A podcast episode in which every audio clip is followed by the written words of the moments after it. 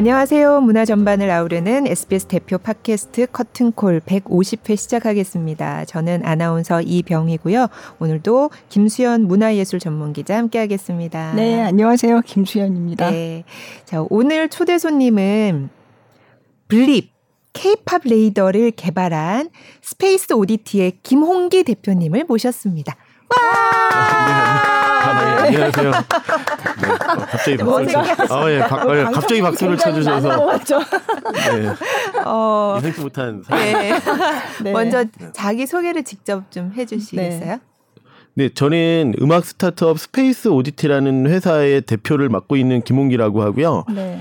어, 한 20년 넘게 계속 음악 쪽 일을 계속 했었어요. 그래서 네. 보면이 콘서트로 시작을 해서 음반 회사도 있었고 또 네이버 카카오 같은 회사에서도 음악 서비스도 했었고 그랬다가 이제 마흔이 넘으면서 그때 이제 제가 이제 고민을 하다가 이제 스타트업 scene으로 와가지고 그때 이제 메이커스, 딩고를 네. 같이 만들어서 저는 딩고 뮤직을 담당했고요. 그래서 그때 저는 세로 라이브, 이슬 라이브를 만들었던 게 좀 재밌었던 네, 음. 좀 이력이 됐고요. 네. 그러고 한 5년 전쯤에 이제 주변에 이제 권유를 받아서 스페이스 오디티라는 회사를 직접 만들게 됐습니다. 음. 제가 뭐 블립, 케이팝 레이더 이런 걸 말씀을 드렸는데 네. 사실 저는 음. 음. 이제 좀 아, 처음 듣는다. 네네. 어, 네. 뭔지 모르시는 분들을 네. 위해서 뭐예요 이게? 아, 스페이스 오디티는 어, 원래 이제 음악 스타트업이라고 제가 이렇게 정의를 하는데 음악을 주제로만 하고 있, 하는 회사고요. 그래서 원래는 컨텐츠를 많이 만들다가 뭐 음악, 히트곡도 많이 만들었어요. 그래서 뭐 그 멜로망스, 아. 폴킴의 그런 첫 번째 히트곡들을 저희가 만들었고, 아. 그리고 뭐 디깅 클럽 서울이라고 80년대 때그 한국 가요 중에 뭐 김현철, 네. 윤수일의 네. 아름다워, 김현철의 어 오랜만에 네. 뭐 이런 노래들을 요즘에 그 힙스터의 성향의 그런 맞게. 젊은 네. 아티스트들이 리메이크하는 디깅 클럽 서울 아. 뭐 이런 것들 막 그런 재밌는 것들 하다가 그러다가 이제 저희가 케이팝에 좀 집중한 거는 3년 전이었고요. 네. 그래서 저희는 케이팝 중에서 어 데이터 를 저희는 강점으로 하고 있고 음. 또 하나는 저희는 팬들한테 더 집중하겠다. 네. 그래서 어 블립은 팬들이 쓰는 서비스고요. 음. 그래서 이게 덕질을이라고 하잖아요. 근데 덕질을 하는 게 또 요즘 시대 이렇게 쉬운 것만은 아니거든요. 그래서 저희는 뭘 알아야지 하죠. 그렇죠. 알아. 알 근데 요즘에는 네. 내가 누구를 안다라고 당장 좋아할 수 있는 게 아니라 네. 학습의 그 기간도 필요한 거고 음. 그리고 이제 현생이 덕질을 방해한다라고 하거든요. 그러니까 내가 네, 더 네. 덕질을 해야 되는데 네, 현생이 방 때문에 예, 현생 때문에 그래서 네. 그거를 좀더 뭐 집중하게 해줄 수 있도록 좀 편리하게 도와주는 음. 그런 서비스가 이제 블립이고요. 네. 그리고 이제 케이팝 레이더는 저희가 그 아까 말씀드렸던 그런 데이터 기반으로 모든 아티스트들 그냥 한국에 있는 저희가 이제 filtering해서 700개 아티스트들의 다양한 플랫폼들의 그런 follow 수나 등등의 그런 그 데이터를 저희가 매일 수집을 해가지고 저희가 네, 그래서 네. 변화량을 랭킹처럼 보여드리기도 하고 700개 아티스트가 다 대시보드가 있어요. 그래서 700개 아티스트들의 대시보드를 이렇게 주식 그래프처럼 이렇게 음, 보여주기도 하는 음. 그런 서비스입니다. 음. 음. 어. 그럼 아까 덕질을 도와준다고 했는데 사실 이거는 좀 뒤에 더 자세하게 얘기를 하겠지만 음. 그뭐 이를테면 아 지금 나는 어떤 가수를 좋아하는데 그 가수가 언제 어디서 이런 행사에 참여하고 음, 음. 언제 무슨 공연을 하고 뭐 맞습니다. 뭐 이런 게 다 나와 있는 거예요. 어 맞습니다. 사실은 저희 심지어 어떤 것도 하냐면요. 내가 좋아하는 가수가 어떤 음원 네. 서비스에 100위 네. 안에 들었잖아요. 네. 그럼 바로 알림이 와요. 어. 그러면은 그 랭킹에 좀 들어왔던 것도 알려주고요. 네. 그리고 심지어 자, 그 아, 내가 좋아하는 아티스트의 뮤직비디오가 1분 동안 몇 명이 보고 있는지도 다 나와요. 그리고 어. 1억 뷰가 되려면은 며칠 남았는지까지 다 디테일을 다 알려주고요. 아, 그런 것도 어. 아 1억 아 그럼 시뮬레이션을 해서 1억 뷰가 되려면 그렇죠. 계산을 해서 현재 네. 속도를 현재 네, 네. 저희가 이제 속도 개념으로 음, 이렇게 네. 해서 예, 몇 시간 걸리니까는 아. 앞으로 하루 이틀이면은 어, 달성하겠다 뭐 이런 것들을 예측하기도 하고요.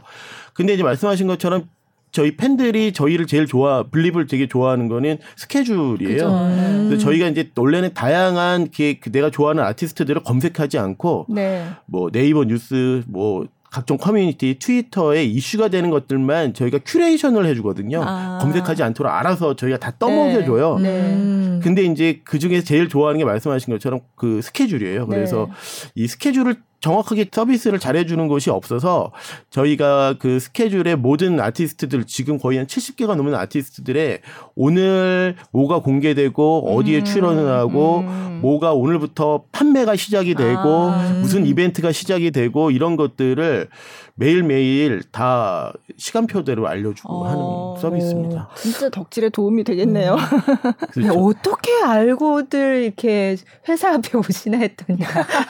아, 뭐그 저희 때문에 그런 것만은 아닌데 요즘에 뭐또 아, 또 개인적으로도 아, 네. 수집을 하는데 이제 거기 가면 이제 딱 모여 있으니까 네. 한눈에 보기 그리고 또 거죠? 저희는 네. 또 공식 스케줄 말고요.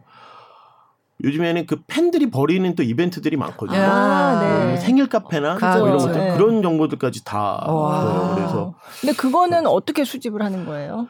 저희도 이렇게 다 사람이 해야 되는 네. 일을 좀 자동화를 아. 하는 것들을 만드는 게 저희한테는 기술이고요. 네. 또 재밌는 거는 팬들은 또 이렇게 헌신을 많이 하거든요. 네. 그래서 제보를 또 많이 합니다. 아. 그래서 저희는 아, 그거를 정리해서 아, 네, 네. 알려드리고 네. 하고요. 그래서 저희 이제 한 2년 좀 됐는데요. 저희 좀 자랑하자면은 그, 어, 작년에 한 500개에서 800개 한국에 있는 스타트업들이 네. 지원을 하는 가장 큰 그 award 같은 게 네. 국가 지원사입니다. 그게 구글 플레이랑 그 중기청이랑 같이 하는 네. 창구 프로그램이라는 게 있어요. 아, 모바일 네. 게임 회사 다 지원하고 하는데 거기에서 작년에 1등 해가지고 아, 그래요? 네. 제가 출연한 유튜브 광고가 지금 천만 view를 어이고. 넘었는데 아 유명인 네. 아니요 네, 천만 뷰만 넘겼습니다. 네. 아, 그러니까 그만큼 팬덤에 주목 한다는 음. 거죠. 네, 저희는 맞습니다. 네. 왜냐면은 유일하게 다른 업계 다른 시장보다 이쪽 케이팝 시장만 그 돈을 쓰고 있는 소비자인 팬들이 그렇게 홀대를 받고 있다라는 게 아. 실제로 많은 팬들의 어떤 서러움 네. 그리고 저희도 실제로 이제 많은 팬들이 저희 직원들이 하니까는 네. 그래서 저희는 어 이 음악 업계의 케이팝에 있는 고객들이 좀 더 이렇게 덕질한다고 이렇게 숨어서 덕질하고 등등 뭐 이런 시선들이나 이런 것들에 좀 당당해지고 음. 그리고 좀 더 고객으로서 음. 이렇게 바라보고 서비스하는 것들에 네. focusing을 많이 아. 하고 있습니다. 네. 사실 얘기가 길어졌는데 너무 궁금하니까. 네네. 네. 근데 오늘 이제 김홍기 대표님을 모셔온 거는 얼마 전에 이 K-pop conference를 하셨어요. 네. 근데 이제 오프라인이 아니고 온라인에 그 컨퍼런스 영상을 쫙 공개를 하셨는데 거기서 아까 데이터를 다룬다고 하셨잖아요. 네네. 굉장히 흥미로운 지금 케이팝의 어떤 트렌드를 음. 알수 있는 그리고 한 몇 년 동안 특히 이제 팬데믹 코로나가 있었으니까 그 동안에 또 우리 케이팝 이 지형이 어떻게 바뀌었나 음. 이걸 볼 수 있는 흥미로운 얘기들이 많아서 그래서 그 얘기를 들으려고 아. 모셨거든요. 네. 그래서 이제 하나씩 풀어주시면 되겠습니다. 어. 일단 제가 2019년에도 어, K-팝 레이더에서 K-팝 세계 지도라는 네. 거를 공개를 하셨어요. 그래서 음. 제가 그걸 기사에 네. 인용해서 쓰기도 하고 음. 그랬는데 그 지도가 새로 나왔더라고요. 그러니까 3년 만에 업데이트를 세계 지도는 뭘 나타내 주는 거예요? K-팝 세계 지도는요.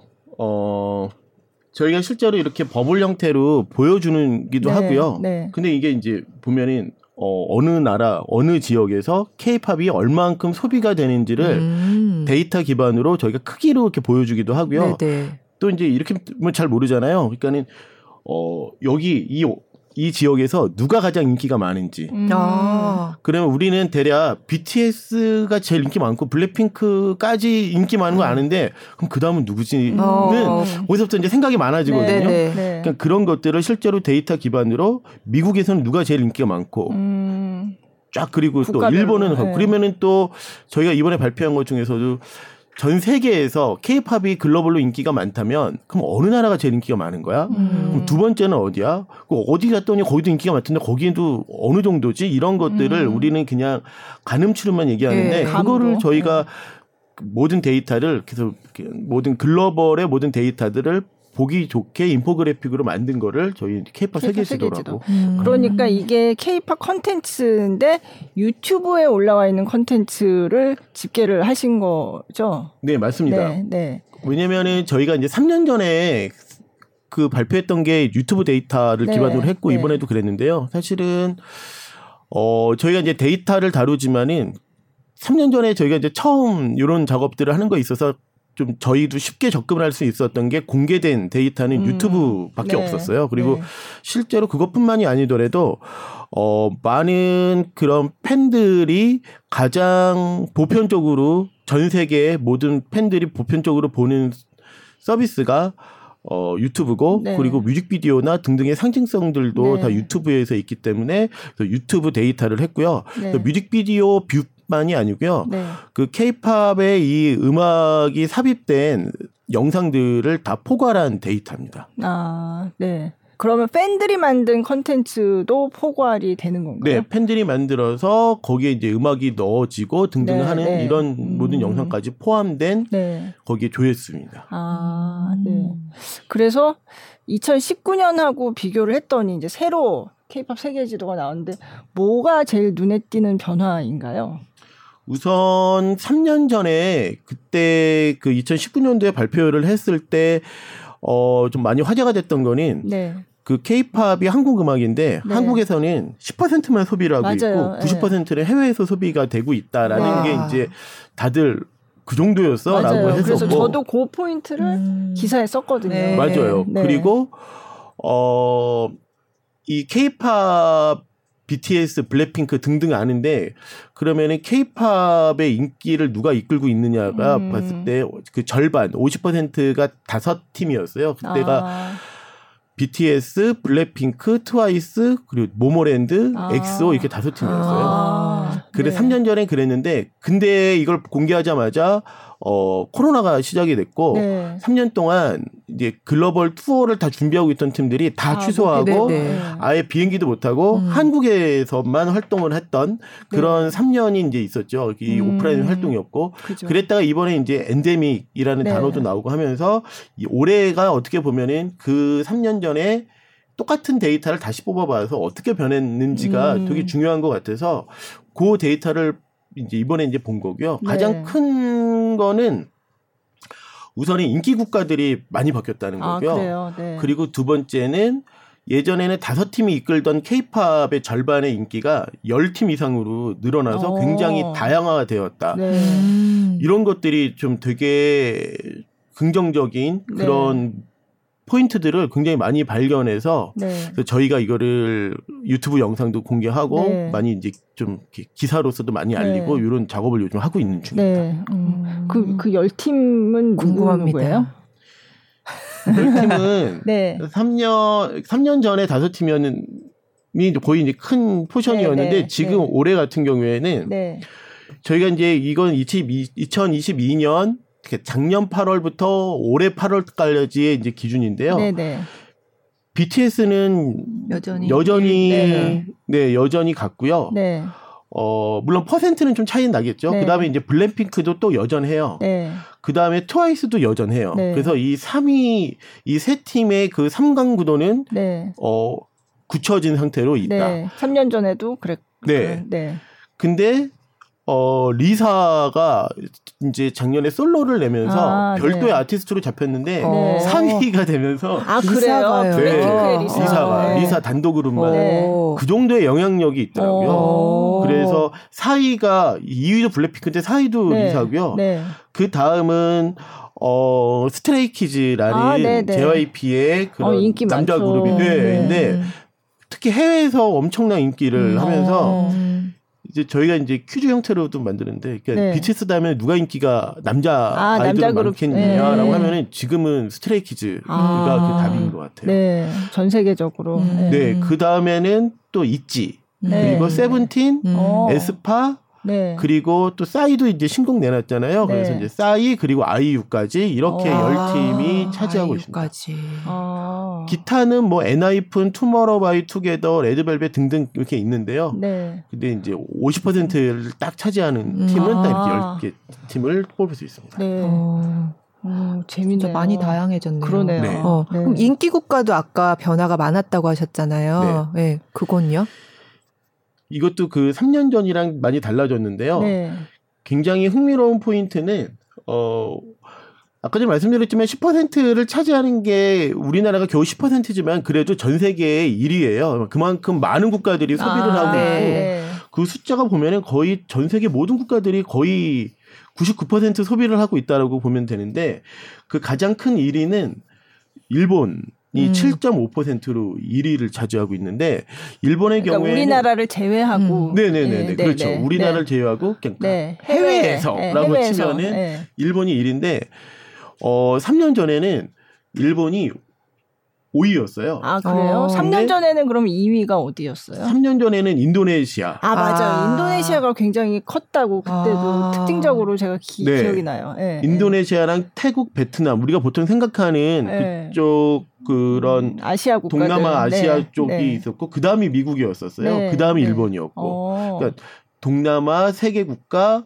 미국, 일본 이런 순이었는데 지금 모든 걸 다 제끼고 일본이 1위가 돼서 아. 그 다음이 이제 원래 1등이었던 인도네시아. 네. 음. 아. 그리고 또 재미있는 포인트는 예전에는 눈에 보이지도 않았던 기타에 있던 인도가요. 네. 무려 세 번째 국가로 오. 올라왔어요. 오. 그래서 인도 인구도 많고 네. 그리고 3년 전에는 어 별로 존재감이 없었는데 네, 존재감이 케이팝 네. 시장에는 없었는데 네. 굉장히 지금 거의 탑3에 들어온 아. 신흥 국가가 됐습니다. 어, 그게 왜 그럴까요? 3년 만에 무슨 일이 있었던 거예요? 오히려 많이 아실 것 같은데. 네?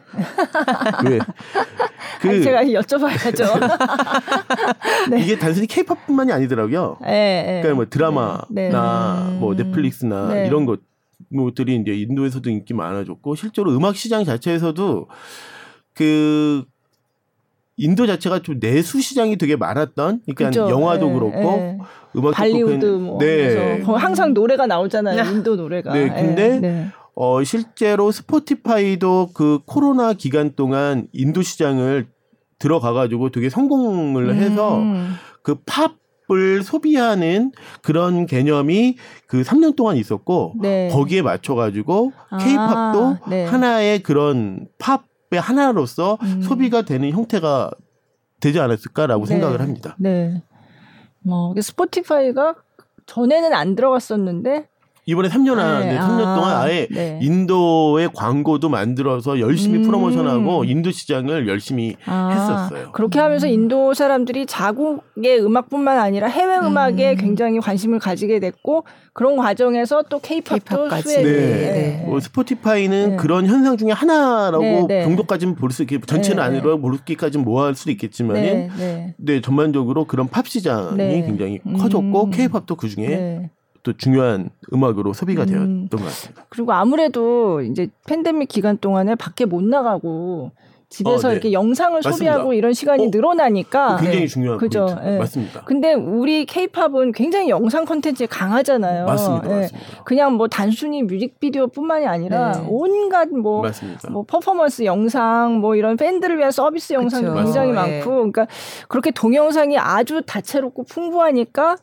동영상을 보다 보니 케이팝이 오 이런 게 있네 이렇게 느꼈을 것 같기도 해요. 네. 너무 정확한 네. 전문가 아, 네. 시선 제가 아까 전에 네. 여쭤봤는데 맞네요. 네. 맞습니다. 네. 실제로 그 팬데믹 기간 동안 유튜브나 넷플릭스나 이런 스트리밍 의 소비량이 엄청 늘었고요. 네. 그래서 실제로 저희가 그 2.5배가 증가했다라고 하는 거는 단순히 케이팝만의 어떤 소비 증가량이 음, 아닐 테고 네. 전체적인 그 말씀하신 대로 집에서 다 그때 다들 영화 많이 봤잖아요. 네, 그러니까 저는 그런... 텔레비전을 바꿨다니까요. 음. 그래서 네, 그때 뭐 OTT도 몇 개씩 가입한 네, 거잖아요. 네, 네. 실제로 그런 소비량이 이제 많았고 그 중에 말씀하신 것처럼 케이팝이 그 중에서는 더 비주얼적으로도 네. 힘이 있으니까는 또 그런 긍정적인 영향을 받았던 것 같다는 생각이 듭니다. 네, 네. 그러니까 케이팝 소비량이 2.5배 늘었다. 네, 늘었다. 그러니까 팬데믹 기간 동안에. 네. 네. 왜냐면 네. 그게 상징하는 게 사실은 어 음악이라는 거 특히 이런 케이팝 같은 경우는 팬들이랑 자주 만나야 되고 네. 이 오프라인의 힘이 되게 세잖아요. 그죠. 그리고 막 이 콘서트의 그런 응집력과 네. 막 이런 것들이 계속 또 화제가 되고 등등 하는 건데 그거를 못했던 3년인데 네. 그냥 보통은 이게 불씨가 꺼질 것이냐를 다 걱정했는데 네, 네. 그게 아니라 오히려 반대였다가 음. 되게 중요한 포인트인 것 같습니다. 음. 그러면 아까 케이팝을 사랑하는 그 소비를 많이 하는 나라가 아까 일본, 그리고 또 인도가 새로 나타났고 네. 또 다른 나라들은 또 멕시코도 또 많이 아. 또 중요한 시장으로 떠올랐고요. 네. 네. 네. 실제로 남미가 요즘에 되게 많이 화두거든요. 어. 인구 수도 많고 네. 또 실제로 그런 소비도 되게 많고 그래서 또 이 멕시코 시장이 또 이쪽 그 미국 쪽에 또 되게 중요한 역할을 한다고 하는데 네. 실제로 멕시코도 3년 전에는 거의 8위 정도에 네. 있었는데 이번에는 5위로 음. 이제 올라오면서 또 음. 멕시코에서도 또 많은 전반적으로 많이 증가했는데 유독 많이 증가를 했던 국가인 것 같습니다. 네, 네. 아, 근데 진짜 인도가 새로운 소비국으로 떠올랐다는 거는 굉장히 흥미로운 지점인 네. 것 같아요. 네. 아, 그런데 갑자기 궁금한 게 중국은 유튜브를 사실 공식적으로는 볼 수가 음, 없잖아요. 맞아요. 그러면 중국은 여기 집계에서 빠져 있는 어, 예, 건가요? 네, 맞습니다. 아. 네, 그래서 저번에도 저희가 3년 전에 발표했을 때도 네. 유튜브 데이터는 없었고요. 아. 이번 아, 중국의 데이터는 네, 없었고요. 그죠. 이번에도 사실은 마찬가지긴 합니다. 아. 음. 근데 사실 중국도 유튜브를 그러니까요. 이제 공식적으로 그렇죠. 못 본다 뿐이지 사실 뭐 케이팝 컨텐츠를 음. 소비하는. 사람도 예. 굉장히 많으니까 다른 플랫폼들도 많이 그죠. 사용하니까 네. 아. 예. 그러니까 요 데이터에서 중국은 집계가 안 돼서 빠져 있는 상태다. 아, 예, 맞습니다. 네. 네. 그렇군요. 사실 또 그 사이에 또 한알령도 있고 그래서 그쵸. 어떻게 영향을 미쳤을지 그러니까요. 그건 좀 궁금하긴 한데요. 네. 저희도 이번 데이터에는 그 부분은 네, 네 저희도 어쩔 수 없이 네. 빠지게 됐습니다. 아. 음, 중국도 그래도 그 한류 아직도 그 열기가 그럼요. 젊은 사람들 예. 사이에서는 예. 그리고 팬클 팬클럽의 음, 위세도 음, 음. 굉장하고 실제로 예. 음반 구매 같은 경우에도 네. 그렇죠. 지금도 엄청 많이 네. 중국에서 네. 사가지고 할 정도로 네. 네. 영향력은 그대로 네. 있죠. 아, 네. 집계가 되면 얼만큼 그 순위를 차지할지 네. 네. 궁금해요. 참 어쨌든 케이팝을 함께 즐기는 네, 네. 사람들이 음. 그만큼 늘어나고 음. 그럼 즐기는 지역도 더 많아졌다. 다양해지고. 그러면은 왜 그럴까요? 어, 그 이유는 네. 두 가지로 보는데요. 첫 번째는 중요한 거는 그 팬데믹 기간 동안 그 데뷔했던 또 신인들이 또 계속 있잖아요. 아, 우리가 그죠, 아는 뭐 그죠. 에스파, 아이브 뭐 예, 뭐 예, 다 팬데믹 기간 동안 팬데믹이었잖아요. 예. 사실 그 저는 뭐 제가 뭐 아는 친구들은 아니지만 그, 그 친구들도 얼마나 참 저도 그 답답했겠어요. 답답했겠어요. 왜냐면 에, 자기가 오랜 연습 기간을 거치고 이제 데뷔를 했는데 팬들을 눈앞에서 볼 수가 없죠. 실, 음. 이 실체, 실물을 네. 본 적이 한 번도 없었다는 얘기를 듣고서는 제가 음. 어, 진짜로 음. 너무 안타까운 거예요. 네. 팬 미팅을 해도 온라인으로 해야 되고 온라인으로 해야 네. 되고 댓글로만 뭔가 열기를 봐야 되고 네. 이런 상황이었는데 어, 그런 4세대 팀들이 되게 다 성공적으로 네. 안착을 해서 음. 이 시장의 자리를 잡아서 또 중요한 팀 이제 아티스트가 돼가지고 이 그 탑3 외에도 되게 많은 팀들이 네. 큰 성장을 이루어서 3년 음. 동안 네, 되게 중요한 아티스트로 성장을 해서 이런 다양화가 됐다는 것이 이제 하나가 있고요. 네. 그리고 제가 생각하기에는 두 번째는 아까 이제 인도처럼 전체적인 팝 시장에 있어서의 케이팝도 하나로 소비가 됐던 게 이제 인도라고 저희가 이제 추측을 해서 말씀드리는 것처럼 어 BTS와 블랙핑크가 길을 열어준 네. 이 케이팝에 있어서 이게 그 진입하는 게 옛날처럼 누구의 팬이다 뭐 이런 식으로만 되는 게 아니라 하나의 장르로서 음. 이게 시작이 된 것 같아요. 그러니까는 네. BTS, 블랙핑크, 트와이스건 이런 식으로 탑을 찍어주고 있는 아티스트들이 길을 열어주니 나머지 다양한 팀들이 소비가 같이 될 수 있는 그런 하나의 장르로서 소비가 음. 되어가고 있는 과정인 것 같다. 네. 이두 네. 가지인 것 같습니다. 음. 물론 요즘은 이제 해외 활동도 조금씩 이제 네네. 하고는 있지만 그동안 다들 그냥 한국에 앉아서 답답해하고 있었지만 그러는 동안에도 계속 이 케이팝을 음. 즐기는 사람은 네. 전 세계에서 계속 늘어나고, 늘어나고 있었고 있었다. 그랬던 거네요. 네, 그리고 아까 전에도 저희 기자님께서 말씀하셨던 포인트처럼 네. 그 자체 콘텐츠의 힘도 저는 대단했다고 그렇죠. 생각해요. 네. 그러니까는 네. 그렇게 아까 전에 말씀드렸던 두 가지 포인트는 어떻게 보면은 이제 시작점인 것 같고 그래서 결과적으로는 팬이 이제 알아야지 팬이 되는 건데 우선 아는 과정은 두 번째였던 거고 세 번째로 실제로 내가 팬이 되어가는 과정은 이제 빠지게 대하는 과정이 네, 있어서 네. 실제로 그런 뮤직비디오뿐만이 아니라 이제 그 온라인 기간 동안 온라인 콘서트라는 것도 열심히 그죠. 했었고 네. 또 그것도 있었지만은 자체 컨텐츠라고 네. 보통 팬들은 자컨이라고 부르는데 네. 그런 식으로 팬들을 위한 영상 같은 것도 열심히 만들어내고 네. 그리고 트위터나 이런 데서도 또 열심히 또 팬들이랑 더 긴밀하게 음. 온라인으로 소통하고 네. 이런 과정들이 또 이 케이팝만의 또 다른 그쵸. 팝에서는 네. 볼수 없는 케이팝에서 볼 수 있는 특징인데 네. 그런 것들이 굉장히 온라인상에서 잘 어필이 됐던 것 같다는 네. 생각도 듭니다. 네. 아, 좀 전에 말씀하실 때 4세대 네네. 아이돌 뭐 이런 어, 말씀하셨는데 이거 궁금해 하시는 분들이 궁금해요. 계실 것 같아요. 음. 네, 1세대, 2세대, 3세대, 어. 4, 어, 그럼 지금 벌써 4세대 아이돌이야? 4세대요. 그런데 네. 뭐 어떤 어떻게. 기준으로 이게 네, 되는 건가요? 네, 그래서 네. 요즘에는 사실 예전에는 이런 말이 되게 생소했는데 네. 요즘에는 3세대 아이돌, 4세대 네, 아이돌이 많이, 많이 얘기하더라고요. 네, 그리고 네.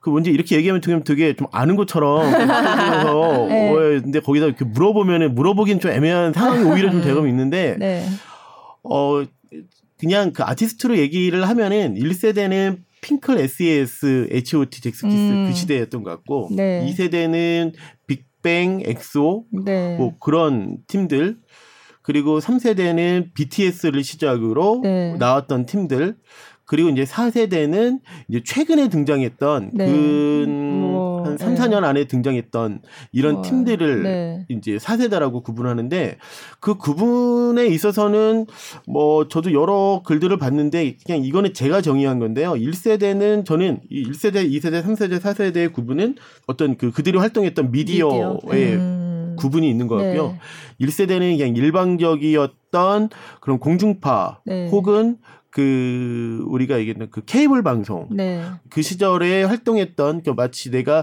우상으로 음. 접근하지 못했던 그런 시대가 이제 일방향적이었던 게 1세대였던 것 같고 네. 그때가 이제 우리가 H.O.T. 잭스키스 우리가 그들이랑 얘기를 한다는 건뭐 네.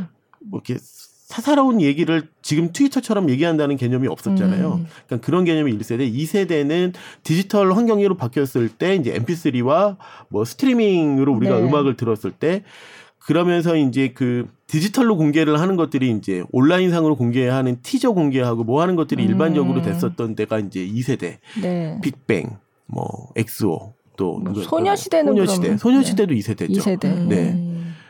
뭐 우리 예전에 애프터스쿨, 카라 뭐 이런 네. 팀들이 이제 음, 2세대고 네. 3세대가 제가 생각하기에는 이제 모바일 시대로 넘어간 것 같아요. 정확하게 네. 2세대는 사실은 PC 기반이었고요. 음. 모바일 기반이 되면서 뭐 3G, LTE가 나오고 생중계가 되고 트위터 상에서 팬들이랑 같이 사사로운 네. 얘기도 나눌 수도 있고 그리고 뭐 유튜브 라이브라던가 트위터 네. 라이브라던가 V LIVE라던가 그런 식으로 좀 더 팬들이 음. 더 소통할 수가 있고 자기 채널이 생긴. 그러니까 네. 그 전에는 방송국 채널이었는데 아, 네. 3세대부터는 온 채널을 네. 가지면서 했던 게 3세대. 네. 근데 이제 4세대가 이제 뭐냐? 4세대는 저는 이미 그 네이티브 디지털로 아예 생겨난 팀인데 음. 그들 자체는 아예 소통이랑 생중계나 모든 것들을 다 그냥 기본으로 장착을 하고 네. 아예 데뷔하기 전에 pre 데뷔 기간을 가져요. 아, 네. 그래서 내가 데뷔를 우리가 얘기한 것처럼 데뷔했다가 아니라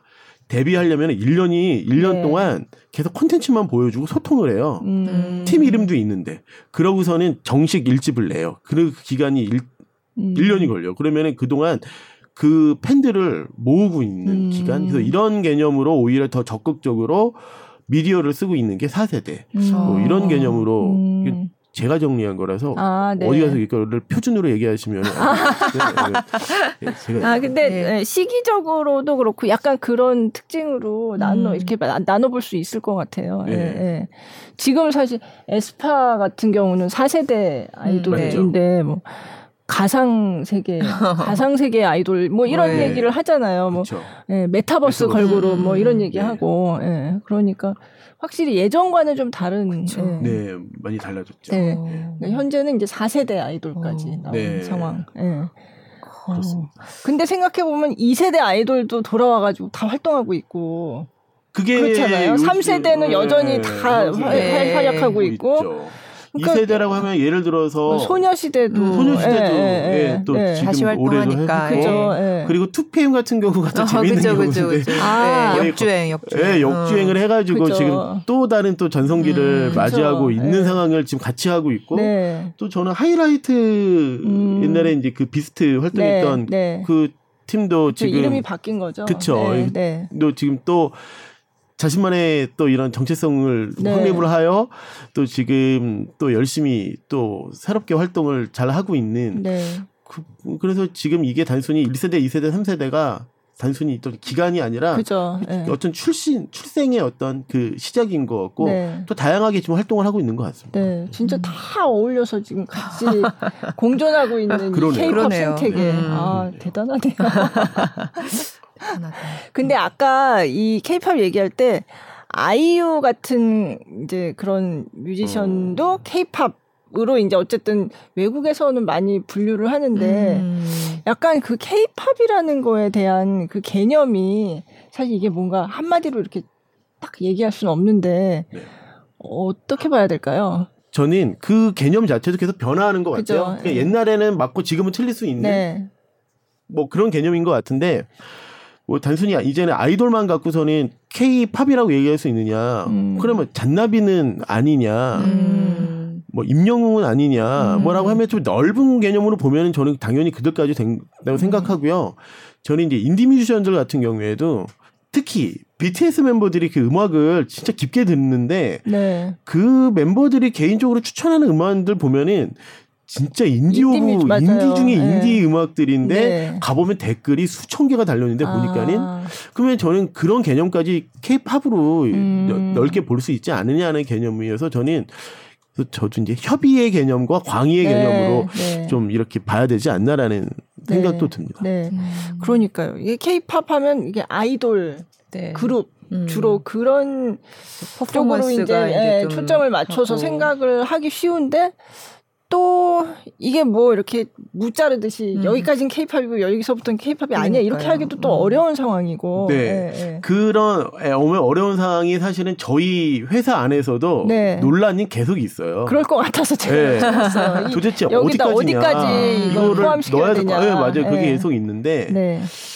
그런 고민들은 계속 있죠. 그런 계속 바뀔 것 같고 심지어 이제 어떤 상황이 될 거냐면은 이제는 미국에서 데뷔한 케이팝 그룹이 나올 건데 그죠. 예. 그 예를 들어서 멤버 100% 멤버 중에 미국인이다. 다 미국인이다. 예. 이런 예. 상황이 이제는 비일비재하게 나올 그죠. 거고요. 실제로 케이팝 말고요. C팝 네. 뭐 M팝, 네. 이거 가서 이렇게 뭐 네. V팝, V팝, 네. 그거 가면 실제로 봐도 누가 봐도 K팝인데 다그 나라 사람들로 구성돼 있는 노래 뭐, 그 가사도 그 나라 말이고 약간 네. 이런 상황들이 이제는 일반화져야 되기 때문에 네. 단순히 케이팝을 이것이다라고 무자르듯이 음. 할 수가 없는 상황인 거인 음. 시대가 된 것 같아요.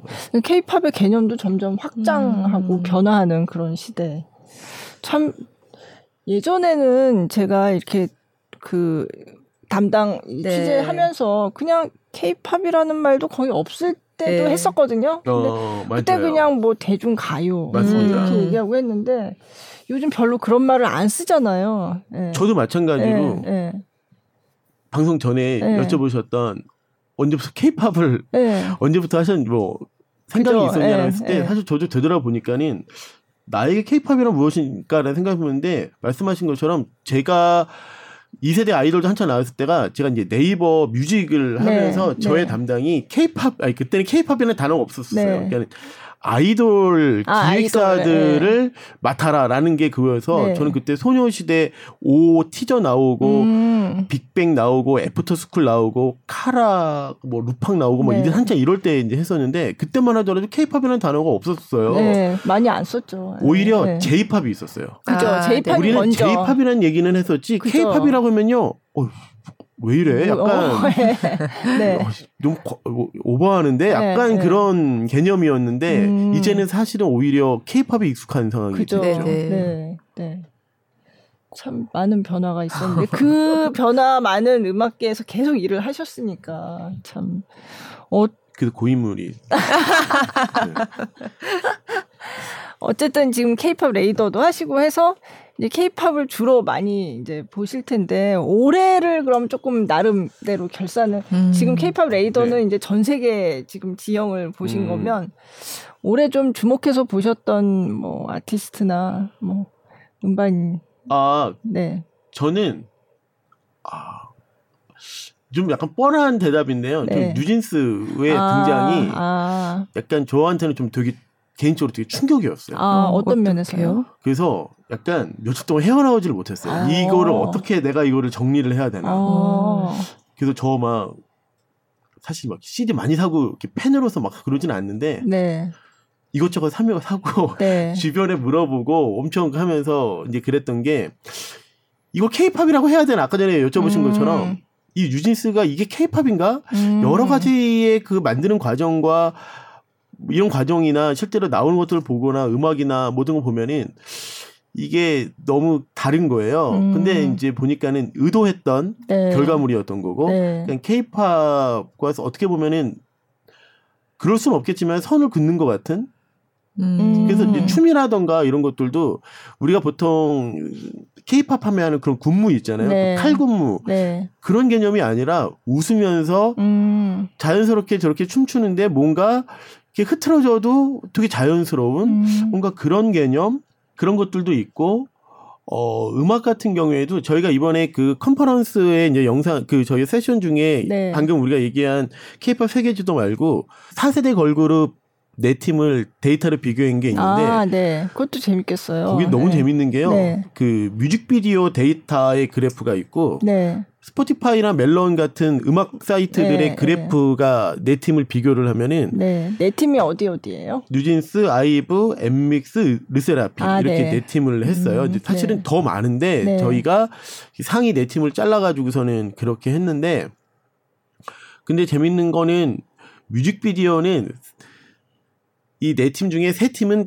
다 똑같이 이렇게 하이 높은 곡선을 하고 있는데 네. 뉴진스만 이제 반대로 어 낮은 그래프인데요. 네. 반대로 그 음악 듣는 스트리밍의 그래프는 압도적으로 뉴진스만 치솟고 있어요. 어, 그러니까 이런 상황을 보면은 이게 이제 그 뮤직비디오로서 소비되는 것뿐만이 아니라 이제 음악적으로도 어 소비가 되는 포인트가 오히려 보면은 더 일반적인 케이팝을 넘어선 그런 음악으로도 충분히 소비가 글로벌로도 되는구나. 음. 그게 이제 기존의 케이팝 걸그룹이랑은 또 다른 포인트구나 이제 이게 있었고 음. 실제로 음악 같은 경우에도 그게 그 만드신 그게 이제 보통 케이팝이 이제 여러 글로벌의 작곡가들이 모여 가지고 하는 송캠프 시스템이라든가 네 네. 이런 식으로 만들고 하는데 여기는 뉴진스는 그 완전 그런 언더의 힘들을 많이 음. 또 갖고서는 그렇게 만들었던 것들 아, 네. 그리고 아예 전용 앱을 만들거나 네. 또 가방 CD가 가방으로 음, 나온다거나 네. 모든 이런 것들이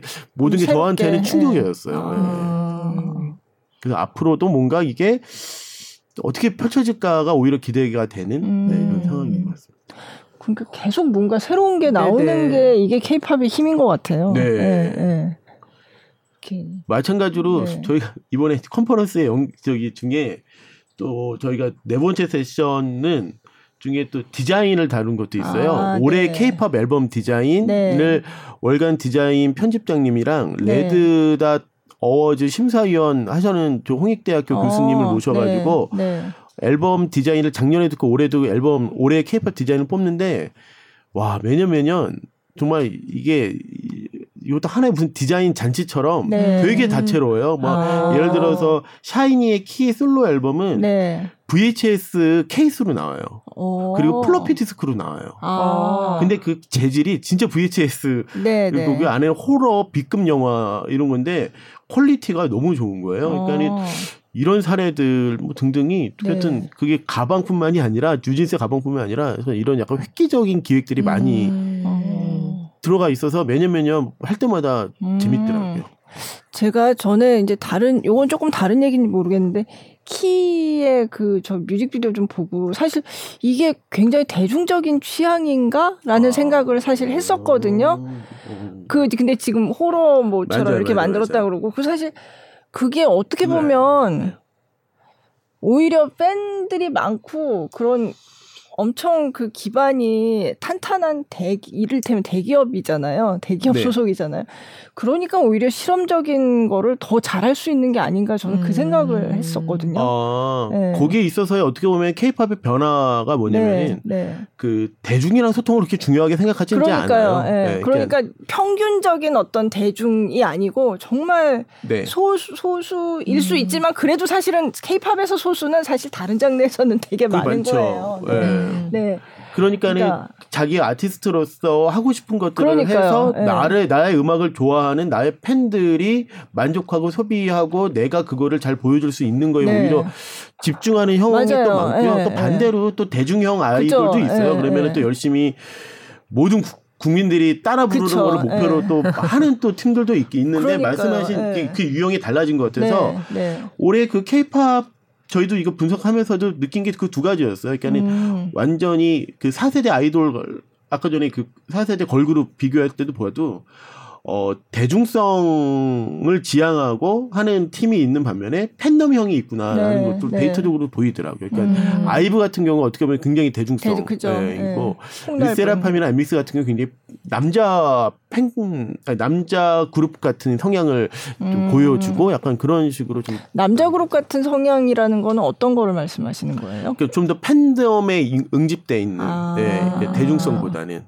르세라핌은 제가 이번에 나온 앨범을 샀는데 그 산 이유가 어. 그 안에 어, 그 세계관과 연관된 그 음. 김초엽 작가의 글이 어. 책으로 들어가 있다고 해서 그게 맞습니다. 궁금해서 샀어요. 맞습니다. 네. 그 사실 음반 뮤지션인데 이제 세계관 얘기 굉장히 많이 네. 하잖아요. 근데 그 세계관을 구축하는데 김초육 작가 같은 유명한 그쵸. 작가도 이제 같이 협업을 하는 거예요. 많아졌죠. 네, 네, 네.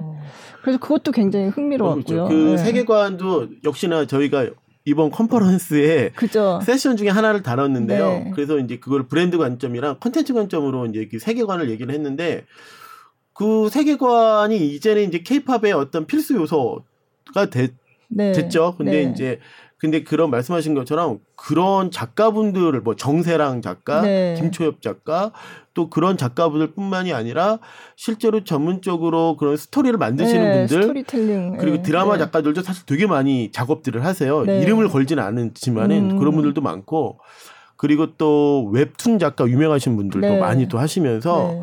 좀 되게 전문적인 분야로 많이 어... 또 확장이 되고 있습니다. 네. 네. 제가 세계관을 가지고 이제 뉴스 제 토요일 날 하는 심층 거기서 한 적이 있는데 처음에 이걸 하겠다고 이제 편집부 기획팀이랑 같이 얘기를 하는데 좀 너무 어렵다는 어렵죠. 거예요 이게 네. 그래서 할까 말까 이러다가 이제 어떻게 해가지고 나가게 됐는데 근데 오히려 제가 이걸 기사를 쓴다고 하니까 저희 딸은 아, 뭐, 이거, 뭐 세계관이 음. 이게 된 지가 언젠데, 이제 이거를 음. 기사를 쓴다고 난리야? 아. 이런, 그런 반응을 제가. 음.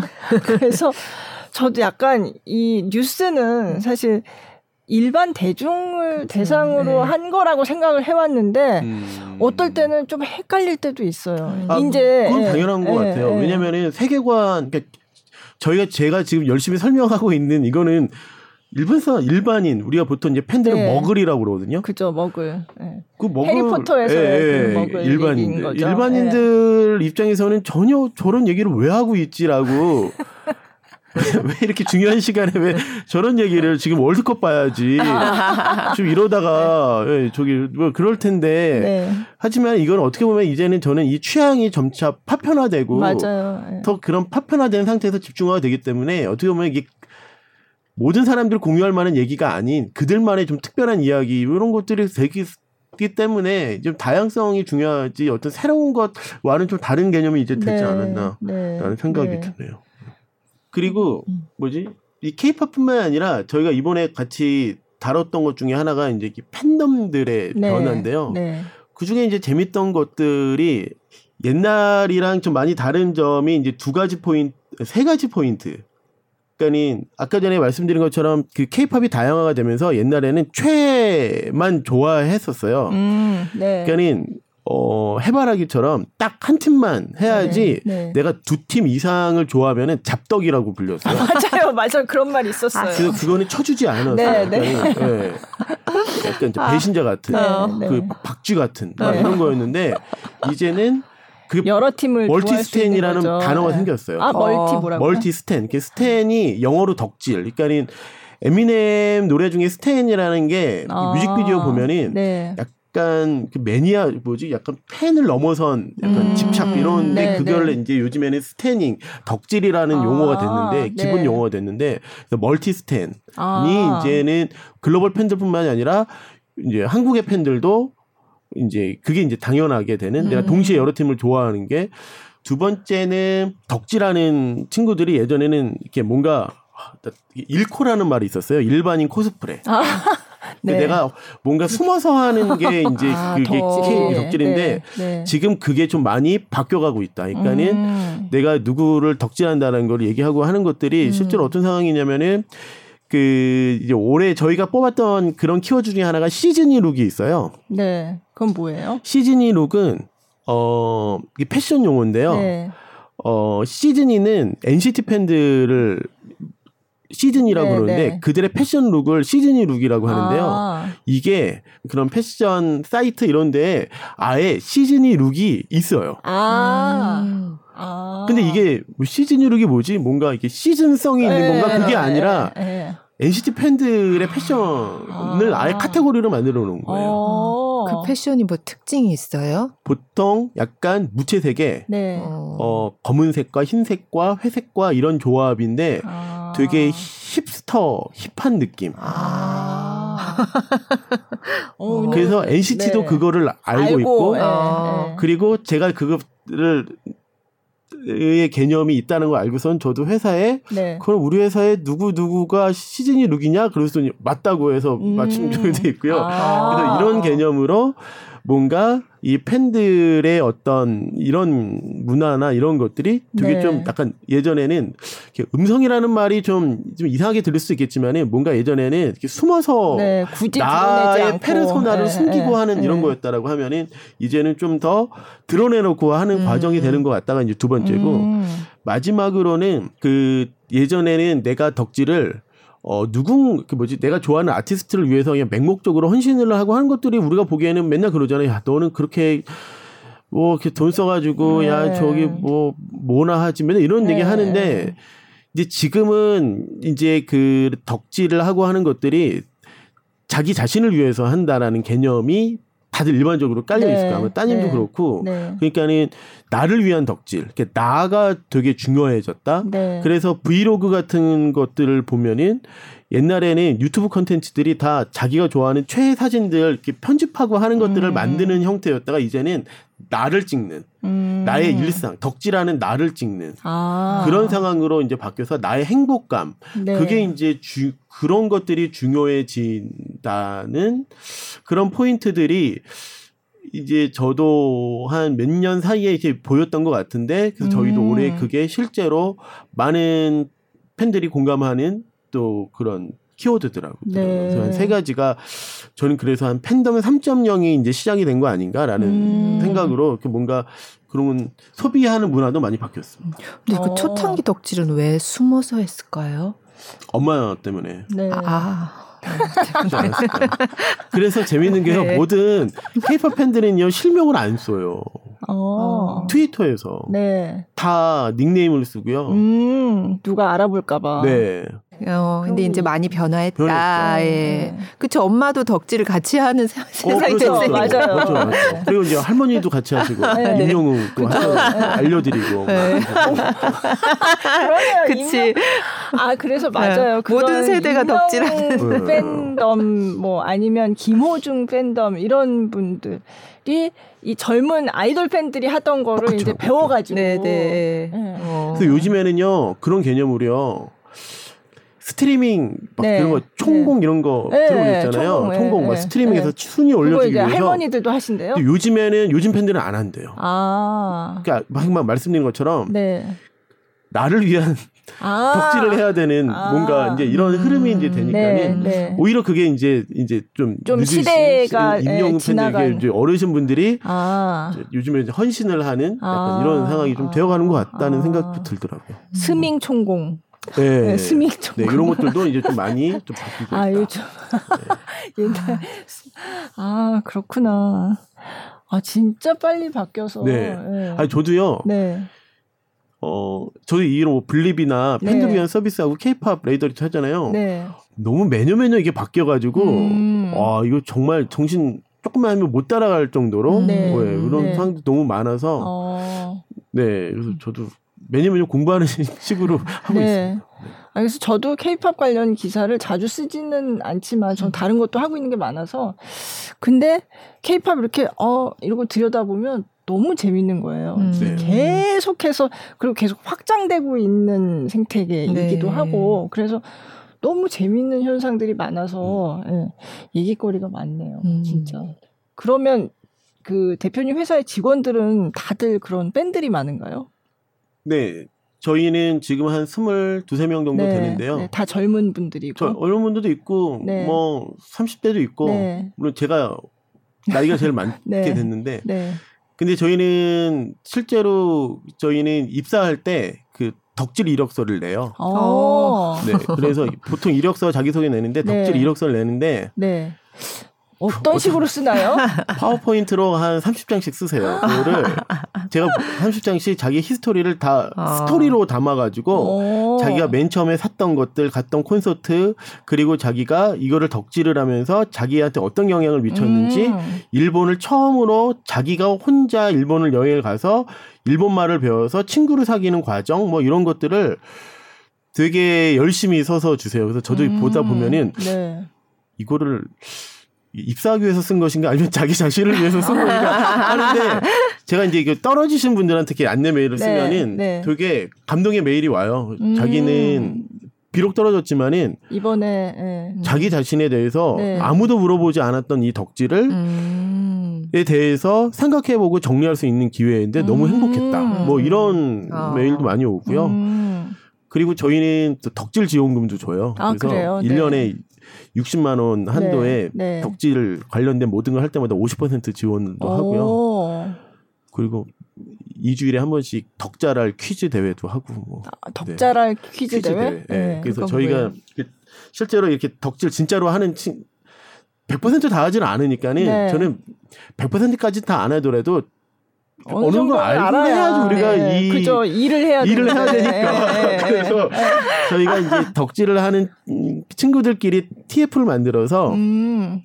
덕질하는 이 소비자 관점으로 바라보고 그리고 이제 그런 정보들을 알게 하기 위해서 퀴즈로 이제 내서 음. 다음 중 모모에 뭐 어울리지 않는 것을 다음 중 이, 어, 여기에 들어갈 말을 채우시오. 아, 네, 그러면은 네, 네. 다음 에피소드는 해서는 안 되는 행동 뭐 이런 아, 거를 해서 네. 저희가 이제 맞추면은 아. 뭐천 원, 뭐 이천 원, 뭐 이렇게, 네, 이렇게 주는 뭐 그런 음. 것들도 하면서 이렇게 근데, 저희 스스로가 그런 걸 많이. 근데 팀들이 굉장히 많은데 다 그렇게 알 아는 덕자랄 그게 아, 되나요? 예. 네. 있죠. 우리 어. 다또 또 좋아하는 팀들도 또 각자 다르고 아, 네. 또 하니까는. 네. 아 그럼 뽑을 때 어, 대표님 회사에는 이 팀의 팬은 없는 것 같은데 저는 이 팀에 아뭐 그렇게까지 치밀하지는 않고요. 아, 네. 대신에 이제 뭐 여도를 많이 좋아하는 사람, 뭐, 아, 뭐, 뭐, 뭐, 또 아, 네. 어떤 또 이런 식으로 자연스럽게 구성이 된 것 같아서 아, 그렇구나. 네. 아, 너무 신기하다. 그럼 대표님은 덕질을 어떻게 덕질 이력서를 한번 소개를 해주시면? 아, 저는 저는 아이고 저도 스스로 이제 제 주변에도 누 케이팝을 뭐 언제부터 그렇게 했냐라고 하는데 사실 저는 저 스스로 보면은 저는 이게 음악 네. 전반을 좋아하는 네. 사람으로서 어렸을 때부터 초등학교 때부터 그랬 이제 많이 좋아하니까는 계속 음악 일을 꼭 해야겠다라는 그런 어렸을 때의 어떤 그런 스스로에 대한 음.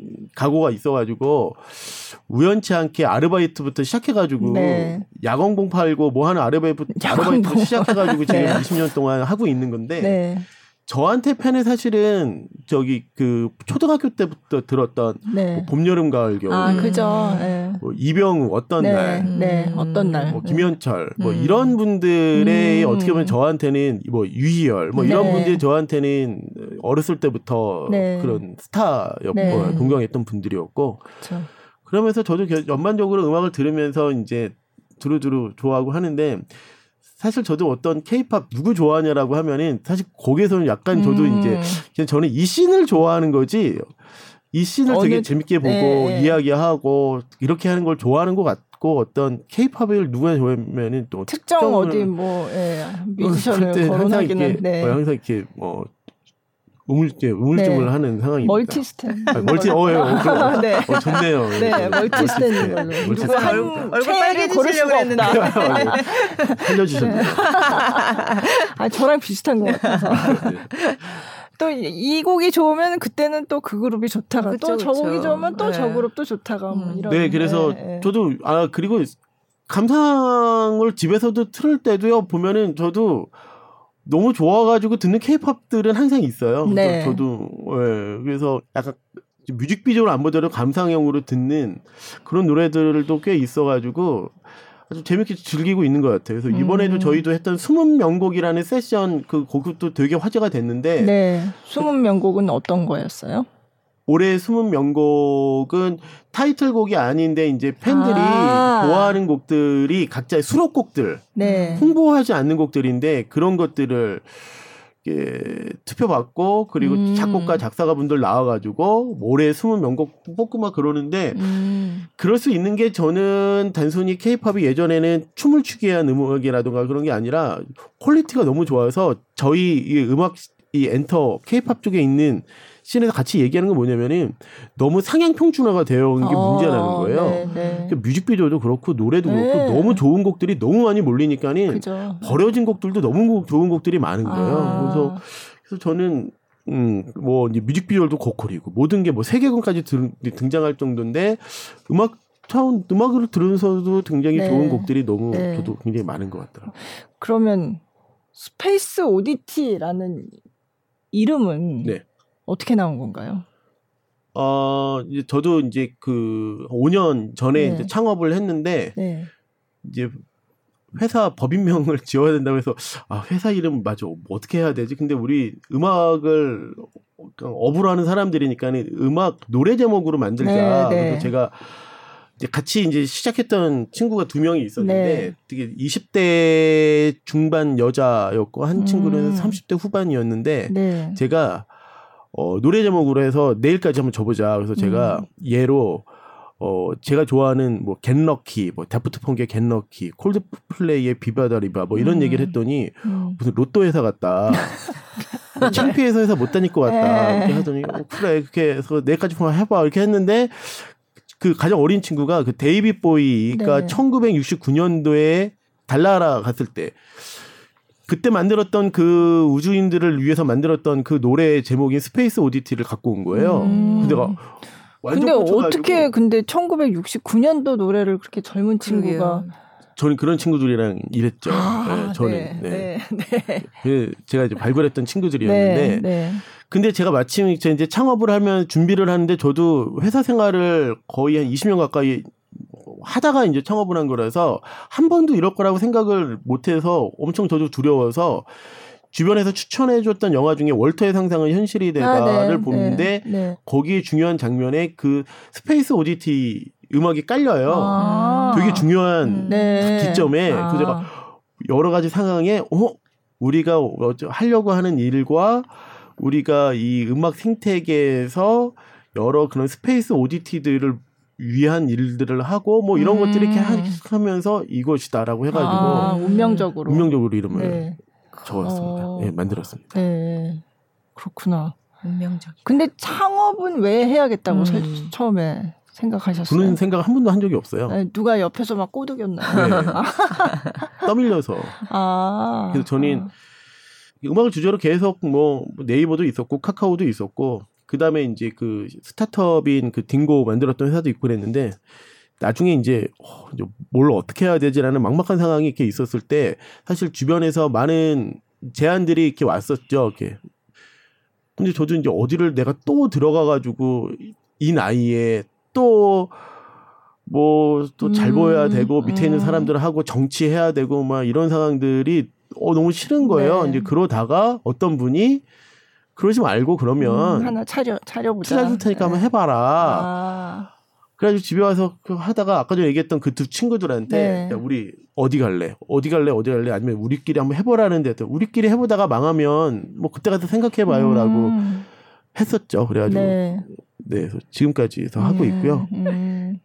중간에 아우 괜히 했네 한 적은 그런 고비는 없으셨어요? 그 생각은 거의 3시간 단위로 하고 있죠. 아. 네. 아까도 했고 이따가도 좀할 것 같고요. 네, 네. 그 생각은 항상 하고 뭐 저도 월급만 받고 그 지금까지 회사 생활을 했지만은 내가 이제 회사를 대표로서 네, 운영을 운영을 해야 된다는 생각을 한 번도 해보지 못해서 어떻게 보면은 교육을 받지 못하고선 시작을 한 음, 상황이 되니까는 네. 이미 낭떠러지로 밀린 다음에 이제 어떻게 음. 살아야 되는 방법을 여러 가지 주말마다 영상과 책으로 맨날 그걸 하면서 하고 있는데 네. 그래서 예상치 못하는 것들이 매일 있으니까 힘든데 이제 되돌아 보기에 계속 후회하지는 말아야겠다라는 생각으로 음, 하고 있습니다. 음, 네. 음. 그러니까 아까 도, 1등 했다고 자랑하셨잖아요. 어, 맞아요. 네, 그래서 네. 그런 것들이나 네. 네. 오늘 나와서 이런 얘기를 할 수 있던 것 자체가 사실은 네. 또 그런 또 도전이 있었기 때문에 네, 네. 또 할 수 있었던 것 같아서 그래서 최대한 네, 후회하지 않도록 하는 게 목표입니다. 아, 케이팝 어떠하다 보니까 음악 산업에서 일을 하다가 지금 케이팝 쪽에서 일을 하게 됐는데 어떻게 보세요? 앞으로도 계속 이렇게 케이팝이 어, 그래서 그 질문을 네, 저도 처음부터 많이 네. 들었어요. 그러니까는 네. 이거 유행 아니냐. 네. 이거 뭐 BTS가 보통 군대 가면은 뭐 끝나는 거 아니냐. 뭐 등등 이런 거 되게 많았는데 제가 지금 오늘 말씀드렸던 게 이제 2019년도나 2022년 동안 3년 동안의 데이터인데 사실 그 사이에 일어났던 여러 가지 데이터나 그 전부터 보면은 이게 그렇게 단순히 끝날 문제가 아니구나. 네, 네. 이게 그 왜냐면은 예를 들어서 그 음악 시장의 본토인 미국의 빌보드 차트에 차트인하는 상황들이 예전에는 엄청 이게 뉴스거리였는데 이제는 뉴스거리가 안, 되잖아요. 이제 너무 많아져. 예, 이제는 네. 일반인들도 뭐 그냥 네. 관심 없잖아요. 뭐 그냥 그런가 보다 하잖아요.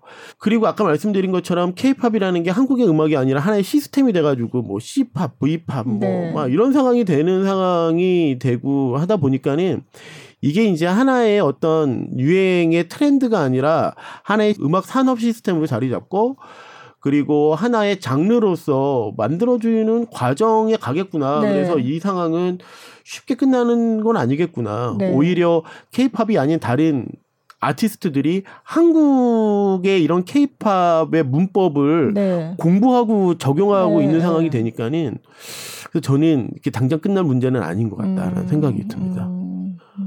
또 그래야지 또 저도 그죠. 시작한 거또 계속 사업도 네, 잘 되고 네. 그래야 합니다. 네, 네. 네. 팬들도 더 많아져야 되고 네. 덕질도 맞습니다. 더 열심히. 네. 저는 모든 전 세계 모든 사람들 다 팬으로 만드는 게 저희의 이제 아. 목표이기 때문에 아, 네.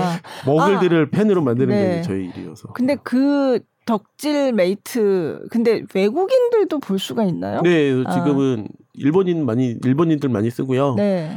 해외에서도 그럼, 많이 쓰고 있습니다. 그러면 영어나 뭐 일본어 서비스가 다 있어요. 네. 요즘에 또 중동 쪽에서도 많이 쓰고요. 아, 그래요? 네. 대단하다.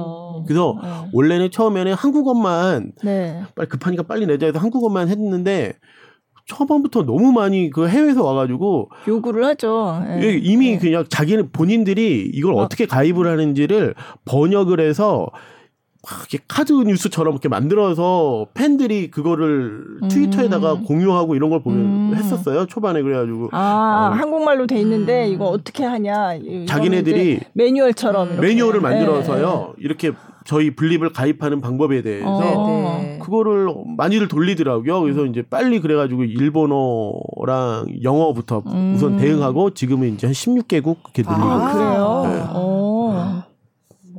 뭐 글로벌 기업이네요. 이제는 케이팝만 이렇게 이제 예전에 저는 그 말도 너무 재밌는 네, 게요. 네. 이제는 저희 글로벌로 갈 겁니다. 막 이런 얘기들 가끔씩 하는데요. 요즘 그런 개념이 없는 것 같고 특히 케이팝을 네. 하면은 맞아요. 이미 네. 왜 이미 맞아요. 것 같아요. 어. 그렇죠. 그 전에 왜 방탄소년단 그 앵커 대담 했을 때도 딱 그 유튜브하고 우리 홈페이지에 이제 영상 올리고 나니까 댓글이 외국인의 아. 댓글이 아, 네. 너무 많은 거예요. 어. 영어 자막 넣어달라. 어. 음. 저희도 네. 지금 케이팝 레이더 컨퍼런스를 네. 오픈하고 영어 자막이랑 뭐 일본 자막 못 넣었는데 네. 제일 지금 계속 달리는 게 빨리 그죠. English subtitle 네, 빨리 네, 넣어달라. 네, 이거 계속 올라오고 그쵸. 있어요. 그러니까 더 이상 음. 이제 한국만의 것이 아닌 거죠. 음. 네. 네, 뭐 음악 쪽에서 게, 진짜 오랫동안 쭉 계셨으니까 진짜 처음 일하셨을 때랑 지금 이렇게 큰 변화를 겪은 음. 또 지금의 모습이랑 되게 느낌이 이렇게 돌아보면은 네. 어, 특별하실 것 같은데요. 네, 갑자기 또 오래 산 느낌이 아니 마등처럼 막 이렇게 네, 오래 산 느낌이 머리도 하얘져가지고. 네. 네, 네. 저는 제가 처음 1999년도에 아르바이트 대학교 3학년 때 했고 이제 일을 시작했는데 그때는 어 그냥 예를 들어서 그거였어요. 부모님이 음. 너무 싫어했어요. 왜냐면은 그 애들 다니는 회사, 네. 이벤트 회사, 아, 그리고 아, 기본적으로 그 당시에만 하더라도요 딴따라라는 말이 음, 네. 일반적으로 써 있었어요. 맞아요. 그러니까 요즘에는 요즘 빠순이라는 말을 아무도 안 쓰잖아요. 그쵸. 근데 몇 년 전만 해도 빠순이라는 말이 일반적으로 썼던 것처럼 옛날에는 딴따라는 말이 했던 것처럼 그런 상황이었죠. 그런데 그리고 이게 이제 지금 얘기한 것처럼 뭐 음, 외국어 뭐 음. 자막을 내달라 막 네, 이런 네. 것들 개념이 없었던 그쵸. 이런 그런 상황이었는데 그래서 실제로 저 제가 일했을 때만 하더라도 그냥 단편적으로 얘기하면은 이 시장 음악 시장에 약간 어떻게 보면 되게 좋은 인력들이 들어오기 시작하는 기점이 보이는 것까지 저도 봤어요. 그러니까 그 네, 그 전에는 그런 어, 그런 거지는 않았던 것 같은데 어느 순간부터 어 여기 되게 고급 인력들이 막 들어오고 네. 있네라는 네. 상황들도 하고 음. 그런 상황이 있다가 이제 제가 아까 전에 네이버에서 일했다고 했을 때가 케이팝이라는 용어가 없을 때였는데 그때만 하더라도 케이 엔터는 엔터인 거고 IT는 IT였는데 음. 또그 상황도 무너져가지고. 이제는 IT와 엔터와 개념도 없고 이제는 메타버스를 제일 먼저 쓰는 것도 엔터고 네. 뭐 VR 이런 것도 그렇고 음. 약간 AI도 그렇고 그냥 그런 상황들이 보면서 아 이게 되게 그 어, 갑자기 20년 얘기하니까 또 갑자기 원로 느낌이 나긴 하지만 20년 동안 딴따라로 서로 받았던 네. 이 업이 되게 첨단과 되게 잘 맞는 네. 업이 됐구나 음, 글로벌 네. 업이 됐구나라는 생각이 들면서 갑자기 저 스스로가 갑자기 너무 네 뿌듯하신 거 아니에요? 아니요, 저 너무 오래 살았다, 오래 일을 하는 아니 그래서 그런 상황으로 되게 네. 더 재밌어졌다. 네. 네. 네. 그래서 저는 한편으로는 그래도 일하기는 되게 잘했다 음. 네. 생각이 들고 그래서 스페이스 오디티도 아니 또 이렇게 했으니까 이런 거 하지 음, 또 어디 또또 또, 네. 또 남들 또 이렇게 또 하자는 거 하고 하는 것보다는 또 재밌어지는 것 같아요. 음, 네. 기획사 아르바이트로 시작하셔서 네. 네. 결혼도 하고. 아, 아, 재밌네요. 지금 몇 시예요? 혹시 어, 오늘 이 얘기는 꼭 해야지 이러고 왔는데 못 하신 거 있으세요? 아, 오늘 질문 적게 해주셨는데 특히 김수현 기자님은 네. 보니까는 저 얘기에 그 시작했던 저 좋은 콘서트라는 네, 공연 그때부터 그걸 다 옆에 그걸 네. 봐주셨던 분이시고 네. 그다음에 제가 서울 음반이라는 음반 회사에서 가수 매니지먼트 하고 있을 때 그걸 다 갖고 계신 뭔가 같이 역사를 같이 살아가시는 분을 같이 아, 오랜만에 같이 네. 봐서 저는 근데 계속 문화부에 있었던 건 아니고 어, 예. 네, 다른 데 갔다가 그, 이제 그렇죠. 왔다 갔다 했었죠. 그래서 계속 계시길래 어. 아 이렇게 또 이렇게 이렇게 해서 이제 창업을 하셨구나 네. 이렇게 지켜보는 그런 네. 입장이었죠. 그래서 네. 저도 어 그 예전에 그런 상황 모습이나 이런 것들을 같이 하셨던 분이랑 같이 또 질문해 주신 것처럼 20년 동안의 그런 흥고의 질문도 네. 너무 저도 오히려 그게 주마등처럼 뭔가 주마등처럼 지나가면서 아니, 저도 옛날 그 좋은 콘서트 그때 좋은 콘서트라는 회사가 상당히 유명했어요. 예. 참신한 참신해서 예. 그래서 뭐 대학생들이 하니까 역시 다르다 뭐 이런 음. 기사들도 맞아요. 좀 나오고 맞아요. 그랬었어요. 맞아요, 맞아요. 예. 그랬게 했는데 그렇게 해서 잘 시작했던 것 같은데 네. 그래서 또저 아까 전에 피디님이 물어보시는데 저 제가 이렇게 나와서 이렇게 라디오처럼 하는 건 처음이다라고 아, 했는데 네. 저도 어 후회 없이 잘 했다. 네. 이렇게 또 네. 기자님이랑 또 아는 분이랑 또 같이 또 이렇게 얘기할 네. 수 있어서 또 네. 재밌었고 영광이었습니다. 아, 네. 네. 저희도 아. 너무 즐거웠습니다. 네, 재밌었어요. 재밌었어요. 네. 네.